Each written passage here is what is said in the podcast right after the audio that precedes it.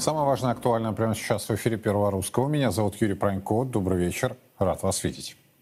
Царьград подчеркнуто в первую очередь анализирует внутрироссийскую ситуацию, а уже после обращает внимание на внешний контур. Особое внимание уделяется нами регионам страны. Прямо сейчас ко мне присоединяется Денис Пушилин, глава ДНР. Денис, добрый вечер, рад вас видеть. Здравствуйте. Вы знаете, э, все-таки начну с э, оперативной ситуации. Я, насколько понимаю, республика подвергается постоянным обстрелам, достаточно жестким обстрелам э, со стороны противника. Что скажете по существу об обстановке? Вы знаете, ситуация продолжает пока еще оставаться сложной для гражданского населения. Буквально вчера очередной массированные обстрелы, я бы сказал, территории Донецкой Народной Республики, обстрелы а, гражданской инфраструктуры, объектов. Вчера, к сожалению, есть и погибшие, раненые среди гражданского населения. Вчера, увы, есть а, погибшие среди спасателей, потому что повторные прилеты, которые, завершены, которые запрещены а, вообще правилами ведения войны, конвенциями, то есть вот, когда начинают работать спасатели, то есть стало вот, а, после обстрела, но стало уже некой нормой а, для противника. Вот, второй третий раз стрелять. И, увы, вчера также есть а, и двое погибших спасателей, а также 13 человек ранено. Разрушение, но все, что разрушается, это все понятное дело, мы сможем восстановить. А вот здоровье и жизнь людей, это, конечно, с этим гораздо-гораздо сложнее по понятным причинам. А, если говорить э, о причинах, то здесь тоже все очевидно. А, противник терпит определенные сложности а, на линии фронта, вот, э, в боях. А, и да, провалившееся контрнаступление, то есть и все вытекающие, вытекающие отсюда последствия, ну и вот отыгрывается на гражданском населении. Увы, это так. Поэтому здесь а, вооруженные силы Российской Федерации делают все возможное и невозможное, чтобы ускорить процесс освобождения территории а, республики отодвинуть от наших населенных пунктов вот, и не дать возможность противнику их обстреливать. Ну, наши города и наши районы. А в целом могу сказать, что ну, именно по а, оперативной составляющей военной это прерогатива Минобороны, которые дают э, все э, возможные комментарии.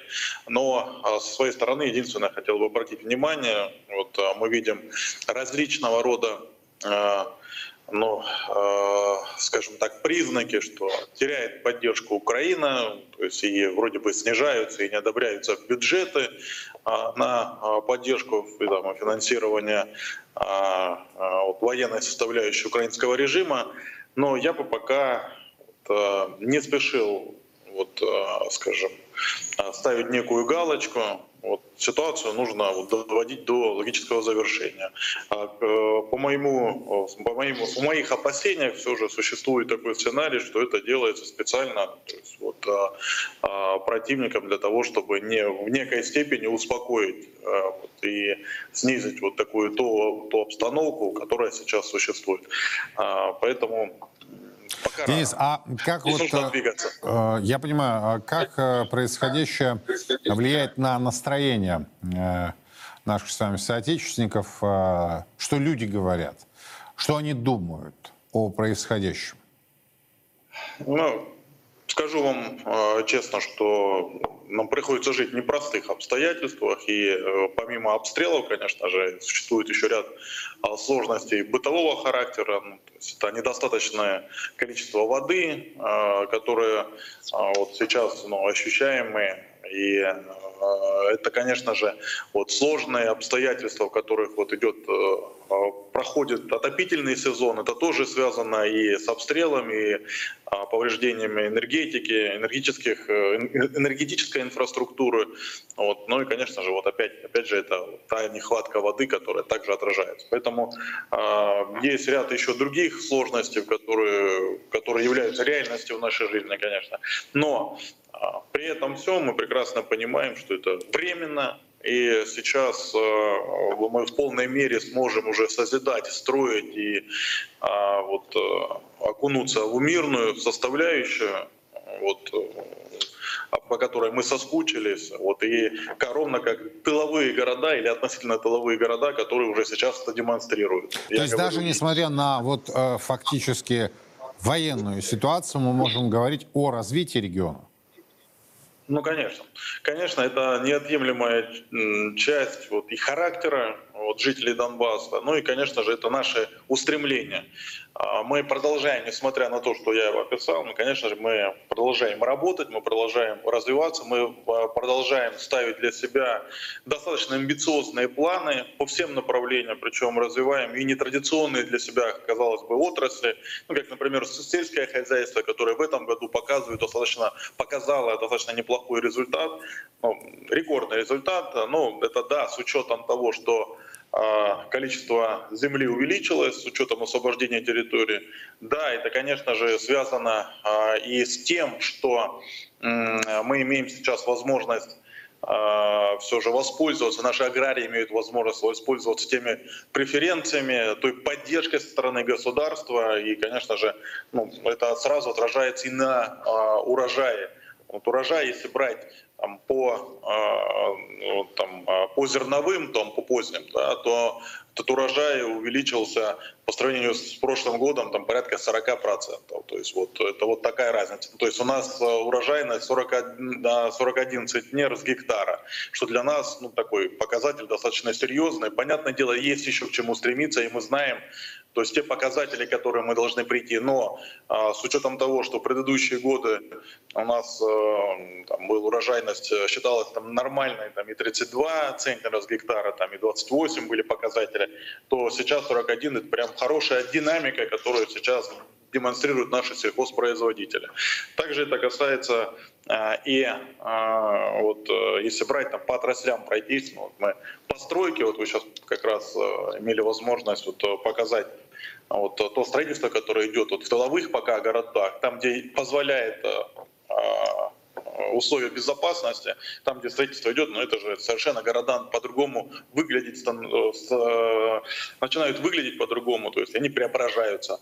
А, но если говорить по стройке, то а, даже в сравнении с прошлым годом стройка увеличилась практически в 6 раз, если быть точным, 5,8 раз. То есть объем строительных работ, который вот увеличился. Если говорить там по промышленности, то также а, мы видим и новые появившиеся, появившиеся открытые предприятия, то есть загрузку предприятия совершенно другую мы видим.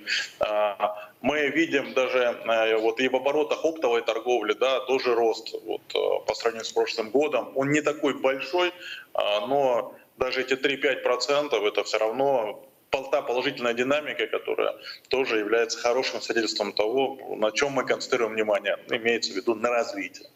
Но Донбасс всегда был да. мощным промышленным регионом, но получается, что идет э, дифференциация экономики, да, то есть структурные изменения происходят.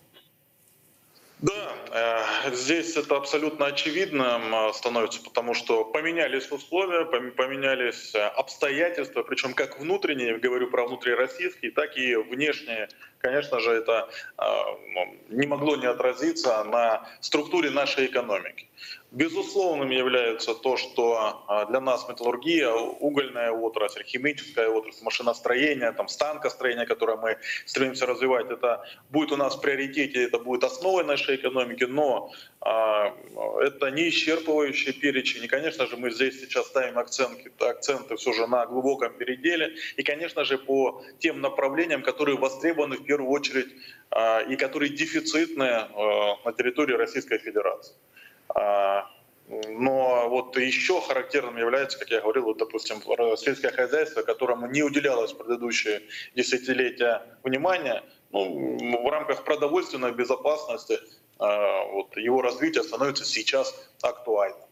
Денис, а вот насколько, на ваш взгляд, ваше оценочное суждение, произошла интеграция экономик, да, вот большой, экономики большой России и конкретно э, ДНР? То есть мы можем уже утверждать о такой стопроцентной э, интеграции? Или, что называется, притирка э, продолжается и отраслевая, и структурная, ваш взгляд?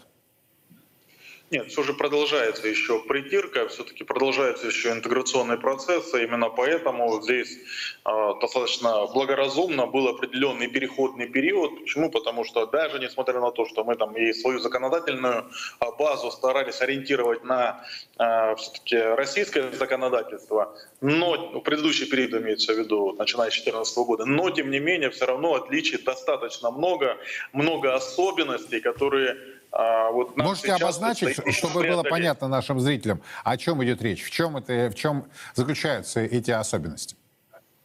Ну, смотрите, первая а, особенность, это, конечно же, а, те условия, в которые мы сейчас выстраиваем свою, свою деятельность как таковую. Ну, это касается ну, любого направления абсолютно, то есть вот работа там, силовых структур.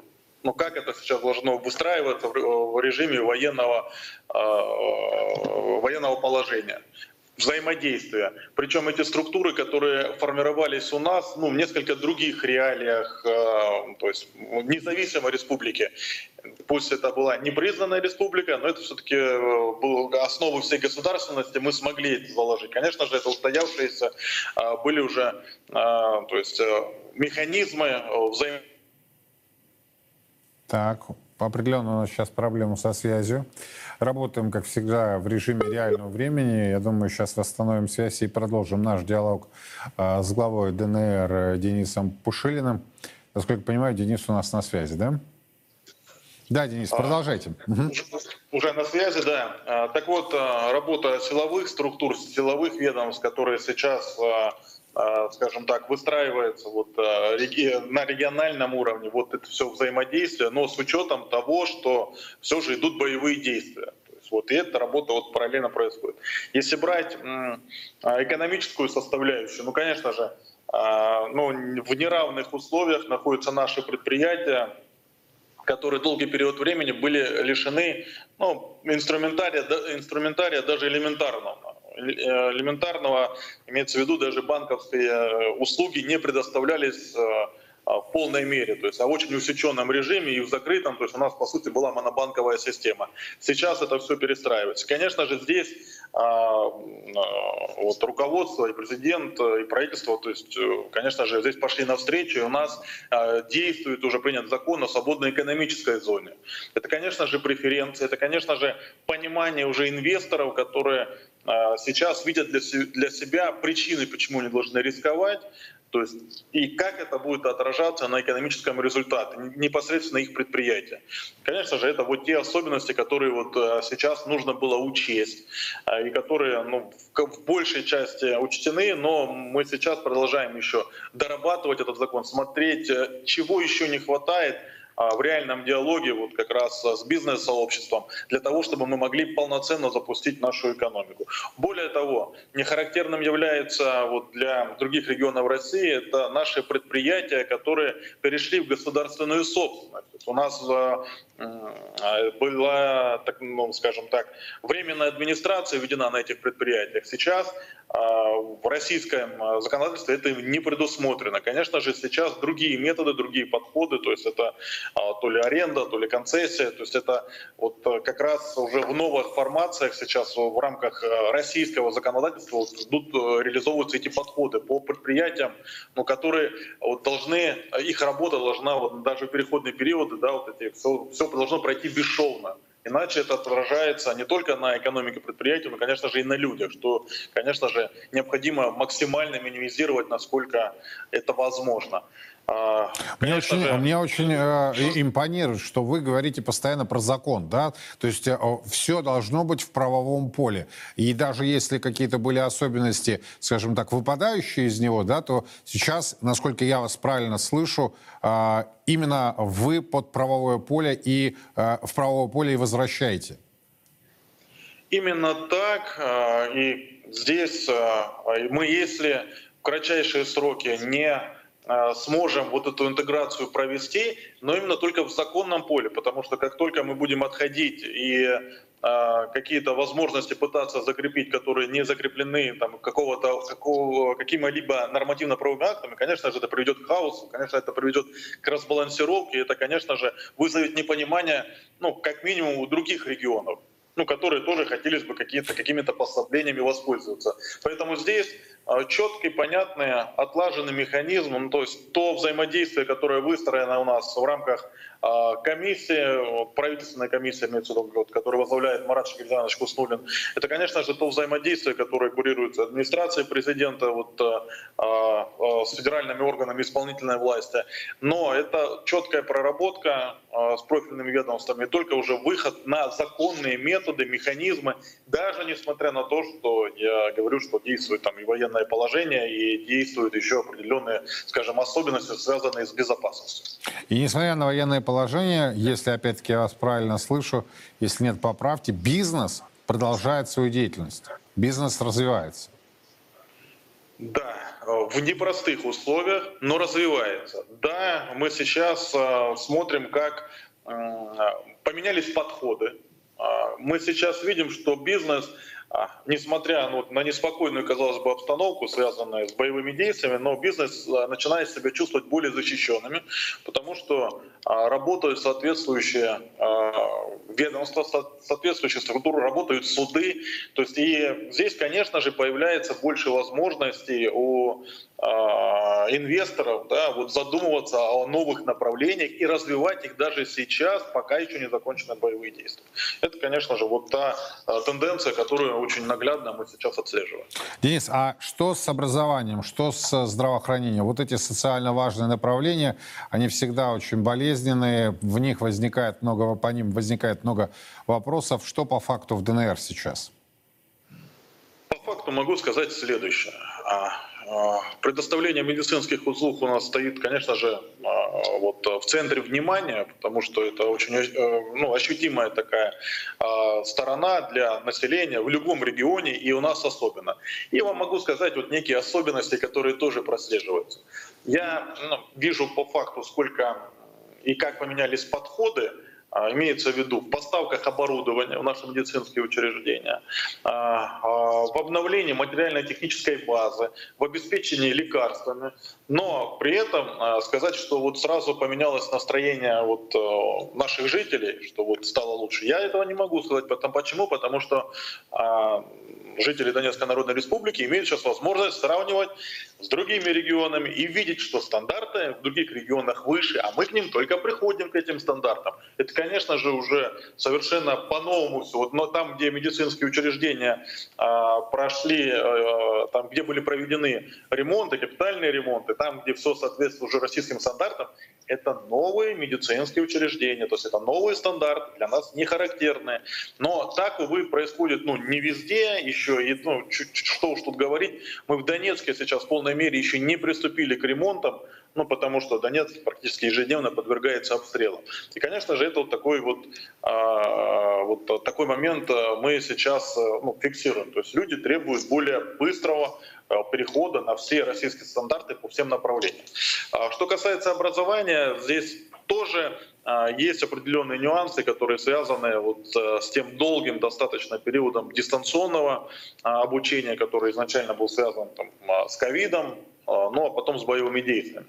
В этом году мы постарались по максимуму, насколько это было возможно, в рамках сложнейших совещаний с нашими силовыми ведомствами а, найти возможности, где по максимуму запустить все же школы в очном режиме. Почему? Потому что не хватает это, не хватает нашим детям, не хватает и родителям, потому что все равно качество образования оно отличается, вот если же очно или же дистанционно. Мы это тоже видим.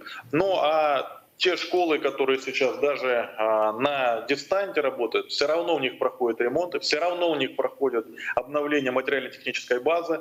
Но уже если говорить о тех школах, там, где прошли капитальные ремонты, ну, это также совершенно новые а, образовательные учреждения, это совершенно новые школы, это а, другой совершенно подход, где в центре внимания человек. Причем как учитель, так и ученик.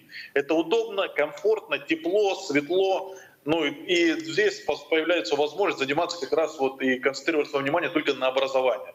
Не каких-то смежных вопросах, там, как шторы поменять, как обновить там парты, как там учебников не хватает, там, ну как вот с теми проблемами, которыми сталкивались там предыдущие, наверное, десятилетия. Да? А вот это все уходит уже совершенно какой-то ну, вот, э, другой план. А здесь уже концентрация вот у наших а, детей, у наших преподавателей конкретно на образовательном процессе. Это, конечно же, очень заметно, это, конечно же, очень хорошая тенденция, которую мы также отслеживаем. А, люди рожают, а появляются дети – в Донецкой Народной Республике. Как, э, собственно, обстоят с этим? Очень много проблем э, с демографией в целом в большой России, да, а вот на новых территориях конкретно в вашем регионе. Вы знаете, нам также ничего не чуждо. И детей мы также рожаем. Слава Богу, а, да. А, но а, действительно, это вопрос для нас тоже один из тех, который стоит в центре внимания. Почему? Потому что а, по понятным причинам, с учетом и боевых действий, с учетом вот и тех событий, которые происходили с 2014 года, начиная, конечно же, вот мы должны над демографией задумываться очень серьезно, найти дополнительные методы, дополнительные механизмы, которые могут а, привести к тому, что а, как это в принципе для всей России должно быть характерным, что многодетные семьи это должна должна быть норма. Ну об этом на этом акцентирует внимание и а, наш президент. А, вот, и здесь мы также, в свою очередь, у себя в регионе стараемся найти дополнительные подходы. Где-то, может быть, показалось бы нестандартные, хотя это должно быть нормой. Мы сейчас а, прорабатываем совместно вот и а, с Минстроем Российской Федерации, вот и с Файзулиным Варевичем как раз вот проговаривали, чтобы у нас появлялись все-таки пригороды, то есть это целое направление, то есть это пригороды, то есть у нас чтобы появлялись ИЖС, там, где это возможно, а нас все-таки территория позволяет, а, это будет способствовать также просто вот а, тому, что вот все же там трое, четверо, пятеро детей в своем доме ну, воспитывать все же гораздо легче, нежели в двухкомнатной или там трехкомнатной квартире. О чем уж тут говорить. То есть это вот такие вот, э, скажем так, а, механизмы, там, да, которые мы должны сейчас задействовать и найти подходы. Почему? Потому что ну, без строительства вот нового жилья, с учетом дефицита, который у нас наблюдается вот по жилью, ну, ну, трудно говорить. Ну, то есть мы можем требовать, мы можем давать рекомендации с больших экранов, но все же тут нужно другой подход, нужно давать и возможности. С учетом того, что благодаря также решению президента у нас действует льготная ипотека под 2%, ну, конечно же, жилье ну, должно строиться. Но причем как и многоквартирные дома, от этого мы пока никуда не уйдем. Но все-таки акценты вот дополнительные, это как раз которые должны повысить рождаемость, а по объективным причинам это, конечно же, вот а, индивидуальные жилые строения, которые должны, строительство, которое должно развиваться на территории республики. И дополнительные преференции региональные мы готовы сейчас вот предоставлять, мы сейчас это прорабатываем, как это должно выглядеть и почему это должно быть привлекательно для застройщиков. Денис, а особая тема – это Мариуполь. А, все видели кадры произошедшей катастрофы в этом городе. А вот сейчас мы можем говорить о том, что город не просто ожил, а город живет. И живет э, такой полноценной жизнью. Мы на данный момент уже можем так говорить, что город э, уже живет, город уже а, обновлен, и во многих местах, во многих э, районах мы видим уже совершенно его преображение. И то количество людей, которые вернулись за это время, а, за короткие сроки та а, работа, которая проведена, она дает свой результат. Я говорю в плане восстановления вот, домов, строительства, восстановления школ, больниц, других объектов социальной инфраструктуры. Ну, конечно же, это уже город начинает по-другому выглядеть. То есть мы уже сейчас можем фиксировать и пробки, ну и все вытекающие вот там такие последствия, то есть вот и наличие магазинов постоянно открывающиеся. Ну, то есть город действительно уже живет. Понятное дело, еще там предстоит много работы, но это очень правильная, вот скажем так, демонстрация того, как должно идти, как пойдет восстановление наших и других населенных пунктов, которые сейчас еще пока подвергаются обстрелам, но которые абсолютно точно будут восстанавливаться, которые будут отстраиваться, которые будет возвращаться жизнь. Поэтому сейчас, я вам честно скажу, мы там, из Донецка там, или из Макеевки смотрим с определенным, ну, если не завистью, то вот с определенным все же там ожиданием. То есть когда же это уже коснется не только Мариуполя, но коснется вот и Донецка, и, там, и Макеевки, и Харциска, и Горловки, и Ясиноватой, то есть и ряда других городов, где еще такие работы не начались, пока не начались. Но Мариуполь это уже конечно же, совершенно другой город. Особенно это видно в динамике, особенно это видно для тех, а, кто приезжал, кто имел возможность видеть все своими глазами, вот там в марте, апреле, в мае там, прошлого года. И вот э, там сейчас это вот те изменения, которые наблюдаются, там можно вот через две недели приезжаешь и видишь уже совершенно другой а, город. Да, это так. Россия может, и Россия может даже, это уникальность заключается нашей страны в том, что вот такую стройку а, развернуть, когда еще даже не закончены боевые действия. Денис, если смоделировать ситуацию развития региона через 5, 10, 15 лет, вот э, вы эту картину как видите? Да, э, здесь тоже для меня все просто. Э, Это вот, полноценный русский регион, который отстоял свою русскость э, на протяжении этих там, 9 лет. Соответственно, здесь э, это коснется и образования, это коснется и культуры, но это коснется, конечно же, и отношения к труду. Ну, а что уж говорить, для Донбасса, э, ну уж точно чего-чего, а работы мы не боимся.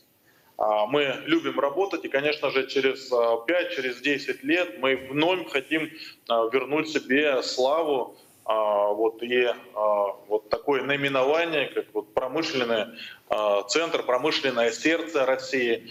Мы неоднократно видели вот так, такое, скажем, когда, когда нас так к Донбассу относились во времена Российской империи, во времена Советского Союза. И сейчас, я думаю, точно так же обязаны прийти вот к таким результатам. Для этого, конечно же, придется очень и очень серьезно потрудиться. Но а, самое важное, что у нас есть, и самый важный ресурс, это помимо промышленности, которая а, подлежит восстановлению, подлежит развитию, ее достаточно много на Донбассе, но самый важный ресурс, это, конечно же, люди. Люди, которые будут а, здесь жить, будут здесь развиваться, которые сейчас уже мы видим, они возвращаются, как только чуть-чуть становится спокойнее, и люди возвращаются к себе домой. Ну и, конечно же, это вот еще демонстрация одного того, что характерно также для Донбасса.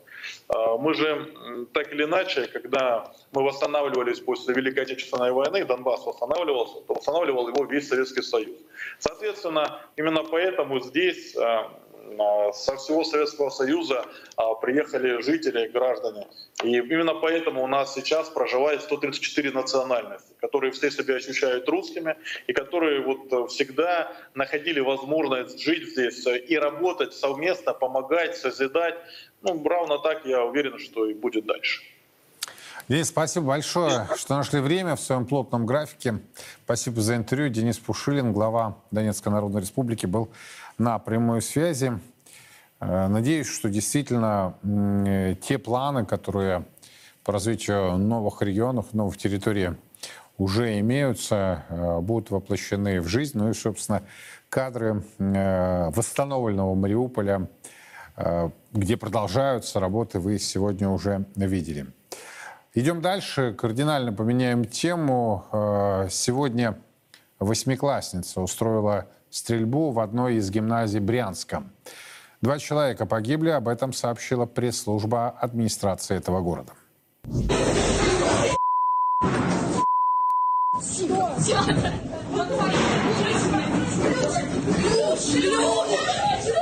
Где? Где? Где? Что стало причиной трагедии, выяснит следствие. По некоторым данным, стрелявшая могла подвергаться травле со стороны сверстников. Судя по снимкам, Место событий. Стрелявшая была одета во все черное. Помимо дробовика у нее с собой был нож. Выстрелы раздались на уроке биологии. Вскоре после трагедии выяснилось, что почти никакой системы безопасности в гимназии не было рамка металлоискателя не работала. В свою очередь, участники, профучастники рынка ЧОПов утверждают, что желающих охранять учебное заведение не находилось. По предварительным данным, ружье БКС-3, которое девочка спрятала в автобусе и принесла в школу, э, принадлежало ее отцу. На допросе мужчина рассказал, что не заметил исчезновения оружия и добавил, что оно хранилось по всем надлежащим правилам. Прямо сейчас ко мне а, присоединяется Константин Хостов. Константин, здравствуйте. Здравствуйте. Очередная трагедия. Вновь э, звучат э, со всех сторон громкие, я бы даже сказал, яростные заявления. Я как-то притомился от этого. Вот на ваш взгляд, взгляд профессионала, который знает суть, в чем все-таки проблема? Проблема в нас, в обществе.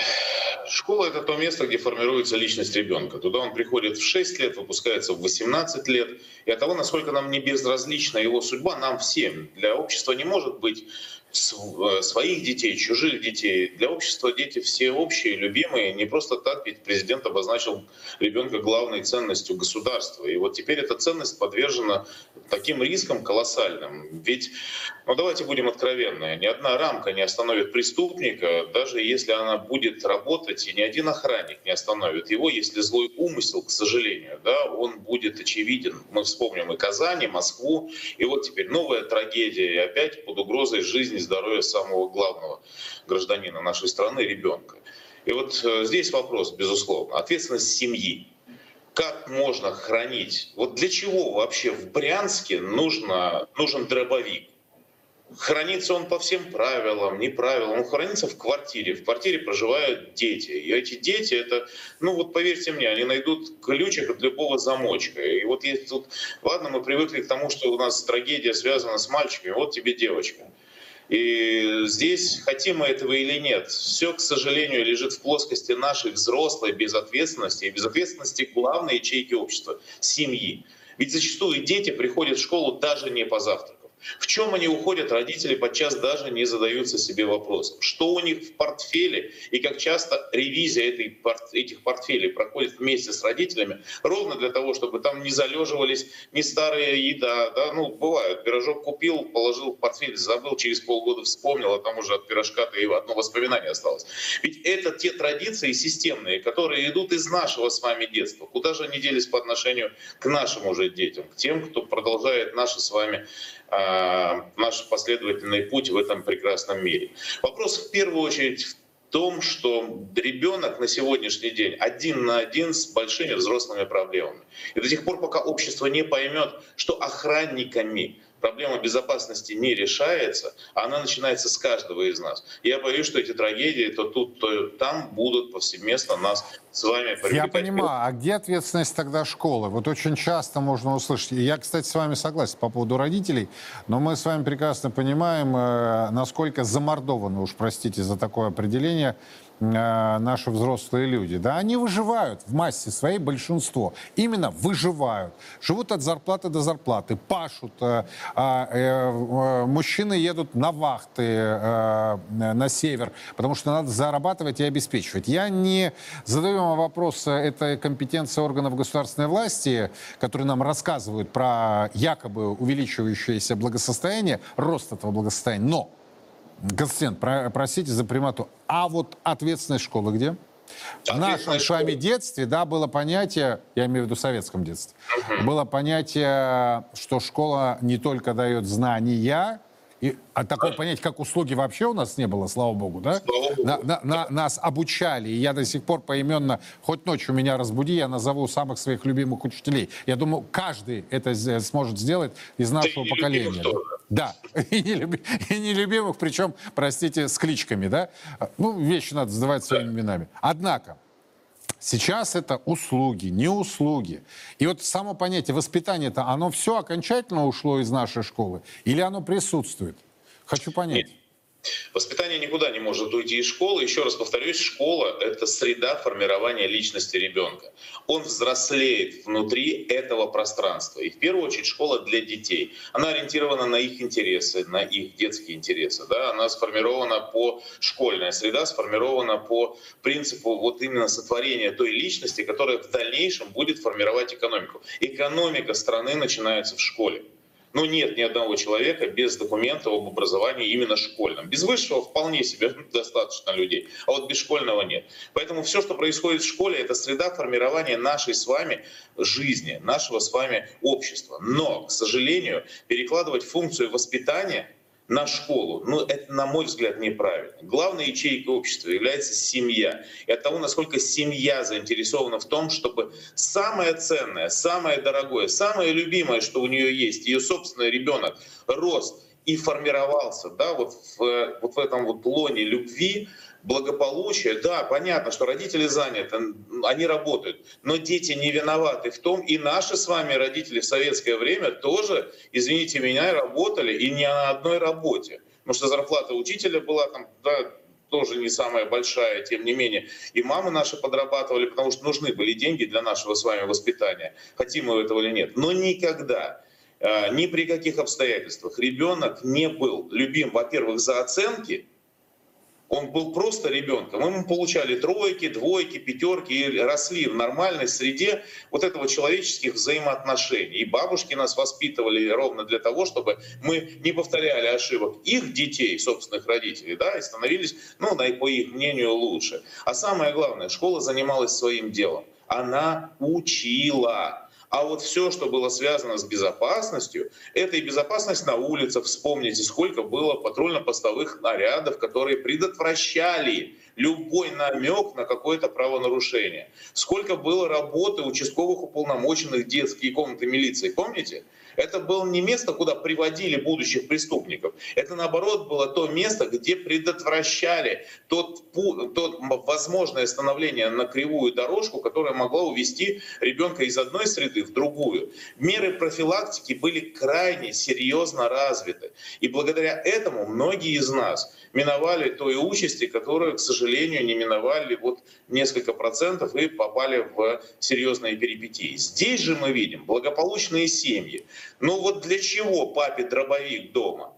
Он в конечном итоге жизненно важная необходимость в Брянщине? Ведь та же самая история была в Москве. Москва, видимо, у нас охотничий центр в Российской Федерации, чтобы вот хранить охотничьи ружья даже в сейфе, но дома. Еще раз повторяюсь, для детей современных, детей 21 века не существует ни замков, ни кодов, ни родительских контролей с точки зрения попытки их установить на какие-то гаджеты.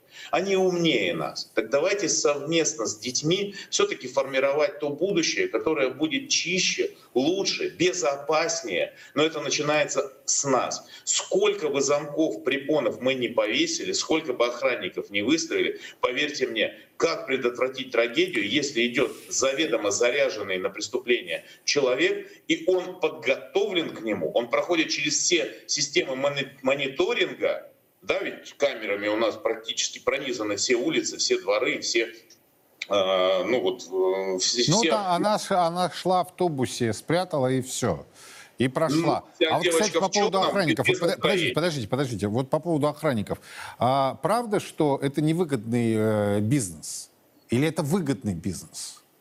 Да я вообще плохо отношусь. Вот как вот э, э, педагоги, да, вот учительство — это не услуга, это а, все-таки это государственная задача по формированию личности ребенка. И вот в руках учителя, собственно, и будущий инженер, и будущий президент. Точно так же и безопасность нельзя передать частному охранному предприятию, потому что мы говорим о безопасности главного достояния государства, ребенка. А значит, меры безопасности должны быть наверное, все-таки повыше, чем в наших государственных учреждениях. Я имею в виду э, органах исполнительной власти. Здесь надо задуматься все-таки над тем, от кого и как мы охраняем. И если мы говорим о безопасности, то нужно начинать не со школьного порога, а с территории образовательной организации, которая огорожена должна быть забором.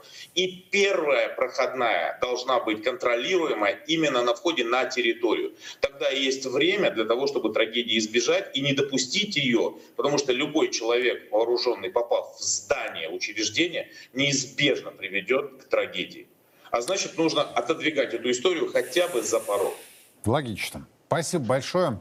Константин Тхостов э, и его оценочное суждение не только о произошедшей сегодняшней трагедии, но и о тех проблемах, с которыми сталкивается российская образовательная система э, в части обеспечения безопасности. Э, продолжим анализ проблемы. Ко мне присоединяется Роман Волков. Роман, здравствуйте. Здравствуйте. Дети жестокие существа?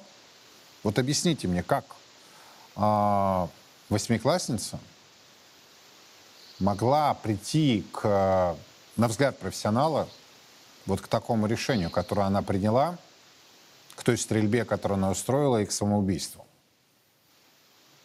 Вы знаете, эту проблему надо рассматривать на трех уровнях. Это макросоциология, то, что вообще творится в мире, и исследования показывают, что агрессия зашкаливает.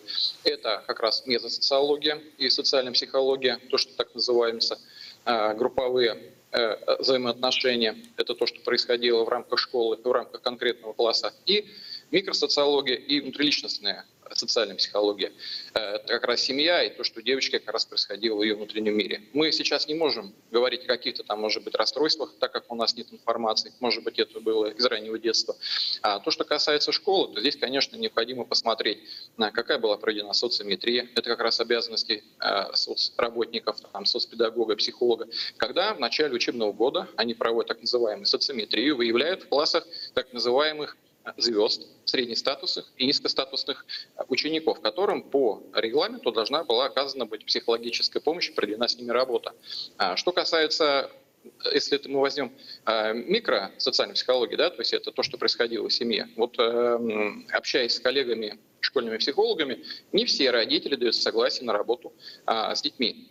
Но тогда возникает вопрос, а почему не дают согласие? Наверное, там что-то происходит, да, если они пытаются утаить какую-то информацию. Поэтому у нас у психологов, которые уже проводят обобщенные анализы, а, когда к нам приходят тесты, а, остаются так называемые слепые пятна. Мы точно не знаем, какие дети находятся в какой условии среды воспитания. То, что касается как раз уже а, внутриличностного развития девочки, мы, к сожалению, не сможем сейчас ее спросить, что с ней происходило. Но я могу сказать одно, как а, психолог, с точки зрения уже возрастной психологии. В данном возрасте происходит так называемое интимно-личностное общение, то есть у них ведущая деятельность. Должны быть друзья, должны быть а, тем, с кем она могла поделиться своей проблемой. И тогда возникает вопрос, а были такие люди рядом, которые могли просто оказать помощь, поддержать, и что касается еще вот этого так называемого... То есть проблема одиночества, я правильно вас слышу? Да, одиночество, да, это могло быть одиночество. Знаете, сейчас вообще у подростков растет э, так называемая просто справедливость, на веру в справедливый мир, и это возраст молодеет.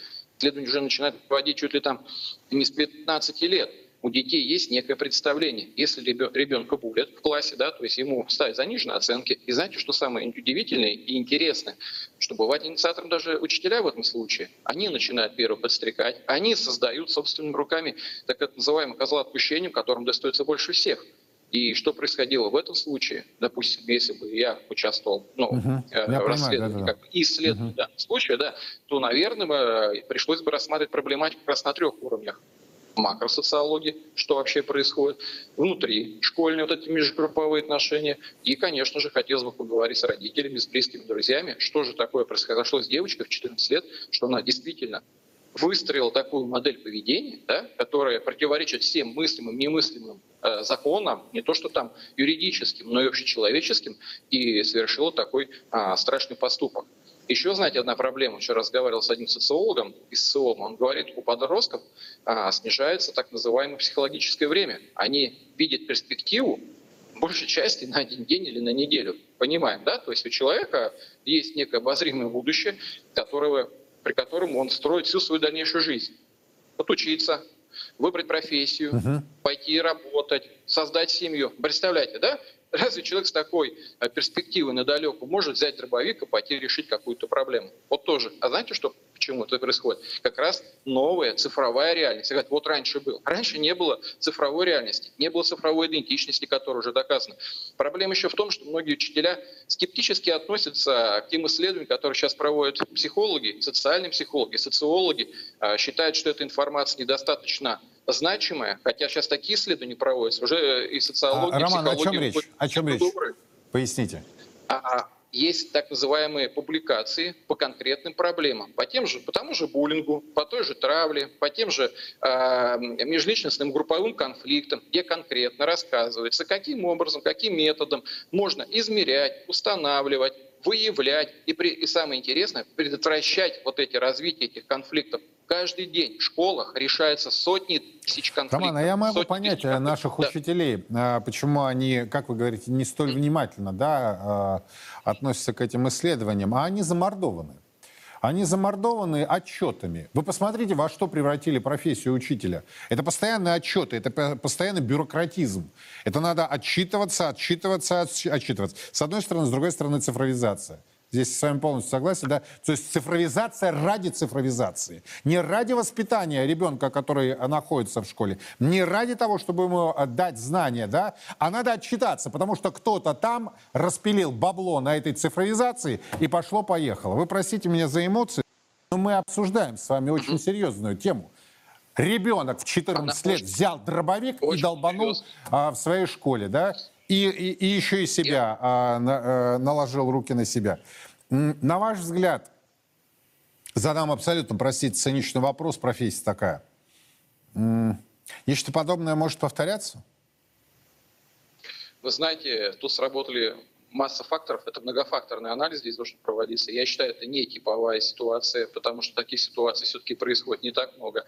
Чаще они фиксируются в развитых странах, а не в развивающихся странах. Опять же, да, вот как такой получается звоночек. Нет таких а, случаев, чтобы можно было говорить о какой-то некой, некой, неком тенденции или тренде. Но то, что ситуации повторяются, это уже, конечно, является неким триггером, чтобы все-таки общество и внутри семьи обращало больше внимания на своих детей. И, конечно, тут такой момент, спасение утопающих, дело рук самого утопающего. Здесь все-таки нужно родителям присматриваться, прислушиваться к своим детям, а, понимать, где они находятся, какое у них отношение в школе. Все вот эти вот а, симптомы, они ярко проявляются. Да, ребенок становится замкнутым, он мало разговаривает, он от, отказывается от привычных, ну, как бы от привычных таких вот хобби. И вот в этот момент нужно, конечно, безусловно, не сидеть, не ждать, идти в школу, разговаривать с классными руководителями, помогать как раз учителям решать эти проблемы. Потому что, правильно, если учителя сами не справляются, то мы, родители, можем как-то тоже а, помочь им и обеспечить ту безопасность школе. Ведь все-таки, а, прежде всего, все идет от головы, а не тех камер наблюдения, металлоискателей, которые стоят на входе в школе. Это точно. Роман, спасибо вам большое. Роман Волков э, у нас был на прямой связи. Его оценочное суждение той трагедии, которая разыгралась в одной из, сегодня в одной из гимназий Брянска. Вы знаете, вот завершая программу, я хочу следующее сказать. Знаете, э, чего я опасаюсь? Я опасаюсь опять вот этого сотрясания воздуха, которое у нас будет обязательно. Я очень сильно опасаюсь, что гневные речи у нас закончатся очередными запретами – вот я убежден, что запретами невозможно решить проблему. Нет, все, что э, касается противоправных действий, все, что касается выхода из э, правового поля, оно уже сейчас регламентируется Уголовным кодексом и Кодексом об административных правонарушениях. Вот посмотрите, у нас какая ситуация развернулась э, вокруг э, отличного фильма «Слово пацана». Я уже сегодня видел отдельных умников, которые уже и это увязали. Историю в Брянске, вот эту трагедию с этим фильмом. Вот знаете, чего еще опасаюсь? Вновь возродившегося патернализма в российском обществе. Прям вот бьет, бьет ключом. Упрощение, патернализм, обыдление. И все это основано на падении уровня жизни.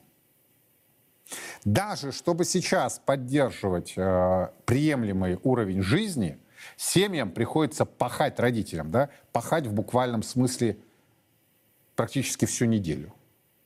И прав Роман, когда говорит, а, собственно, где родители, а почему они не занимаются? Они не могут.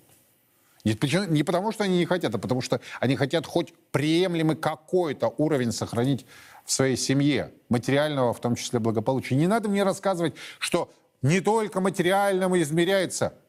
Не только. Тогда, когда у вас есть деньги и достаток. Вот тогда можно рассуждать о чем угодно. Философствовать, об искусстве рассуждать и так далее. Я возвращаюсь к фильму «Слово пацана». Что мы с вами слышали, мы в том числе здесь, на Царьграде, запретить, наказать, забрать и так Я думаю, сегодня полстраны уже посмотрела новую серию. Но вот я обращаюсь ко всем умникам всех мастей и запретителям. Посмотрели, убедились, какой глубокий смысл в этом фильме. Это шестая серия. Еще будет две. Вот вновь становится актуальным тезис. Помните из советской эпохи? Пастернака не читал, но осуждаю. Вот вновь у нас умники, которые не видели, не читали, не смотрели, говорят, надо всех там. А не надо. И с молодыми надо разговаривать. Вот не надо делать так, что их в стойло поставили, да, создали орлята, пионеры, там еще что-то. И вы, вы, вы реально думаете, что вы решите этим проблему? Да, они умнее нас значительно. Они образованнее нас значительно. И меня удивляет еще позиция. Давайте запретим э, э, технологический процесс, э, прогресс. Серьезно? Ну давайте, попытаемся. Запретный плод-то, он еще сладок, еще более сладок. Я вижу, я вижу, как в России формируются очень мощные противоречия между старшим поколением и молодым поколением. Прям противоход идет. Мы-то помним, что было, но оно уже этого нет. И этого не будет. И они смотрят э, вперед. И они хотят развиваться. И они хотят реализовывать себя. Страшная трагедия в Брянске. Мои соболезнования. Я искренне надеюсь, что кроме громких заявлений будут и реальные решения. Но не по запрету, а по возобновлению диалога между отцами и детьми. Но Царьград продолжает внимательно следить за развитием ситуации, подробности в наших эфирах и на официальном сайте. Меня зовут Юрий Пронько. До завтра.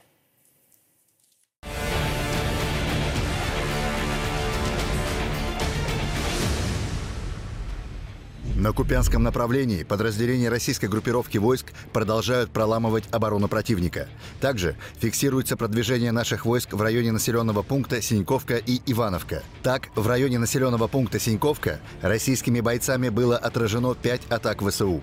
Потери противника составили до 75 военнослужащих и до 11 единиц бронетехники. На Краснолиманском направлении подразделения российских войск усиливают давление на противника в районе населенного пункта Емполовка. Взят серьезный опорный пункт противника. Также вооруженные силы Российской Федерации отразили две атаки ВСУ в районах населенных пунктов Емполовка Донецкой Народной Республики. Общие потери противника составили до 280 военнослужащих и до 7 единиц бронетехники. На Донецком направлении подразделения российской группировки войск продолжают вклиниваться вглубь обороны противника в районе населенных пунктов Богдановка, Григоровка и Андреевка. Идут ожесточенные бои в районе населенного пункта Клещеевка. Взята ключевая высота, позволяющая взять данный населенный пункт под полный огневой контроль. На Авдеевском рубеже Враг сумел перебросить серьезные резервы и пытается контратаковать в районе населенных пунктов Степовое, Северное и Новокалиновое. Российские бойцы успешно отражают все контратаки. Идут встречные бои. Продолжается огневое давление на противника. Суточные потери противника на данном направлении составили до 175 военнослужащих и до 11 единиц техники различной модификации. На южнодонецком направлении в связи с ухудшением погодных условий российские войска не предпринимали решительных наступательных действий. Однако в районе населенного пункта Приютное фиксируется продвижение наших войск, а также взятие одного укрепленного района противника. Также армейская авиация и артиллерия нанесли огневое поражение живой силе и технике ВСУ в районах населенных пунктов Никольская и Урожайная Донецкой Народной Республики.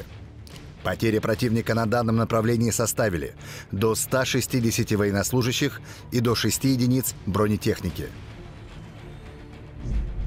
на запорожском направлении подразделениями российской группировки войск ударами авиации и огнем артиллерии нанесено поражение скоплением военнослужащих ВСУ в районе населенного пункта Работино Запорожской области.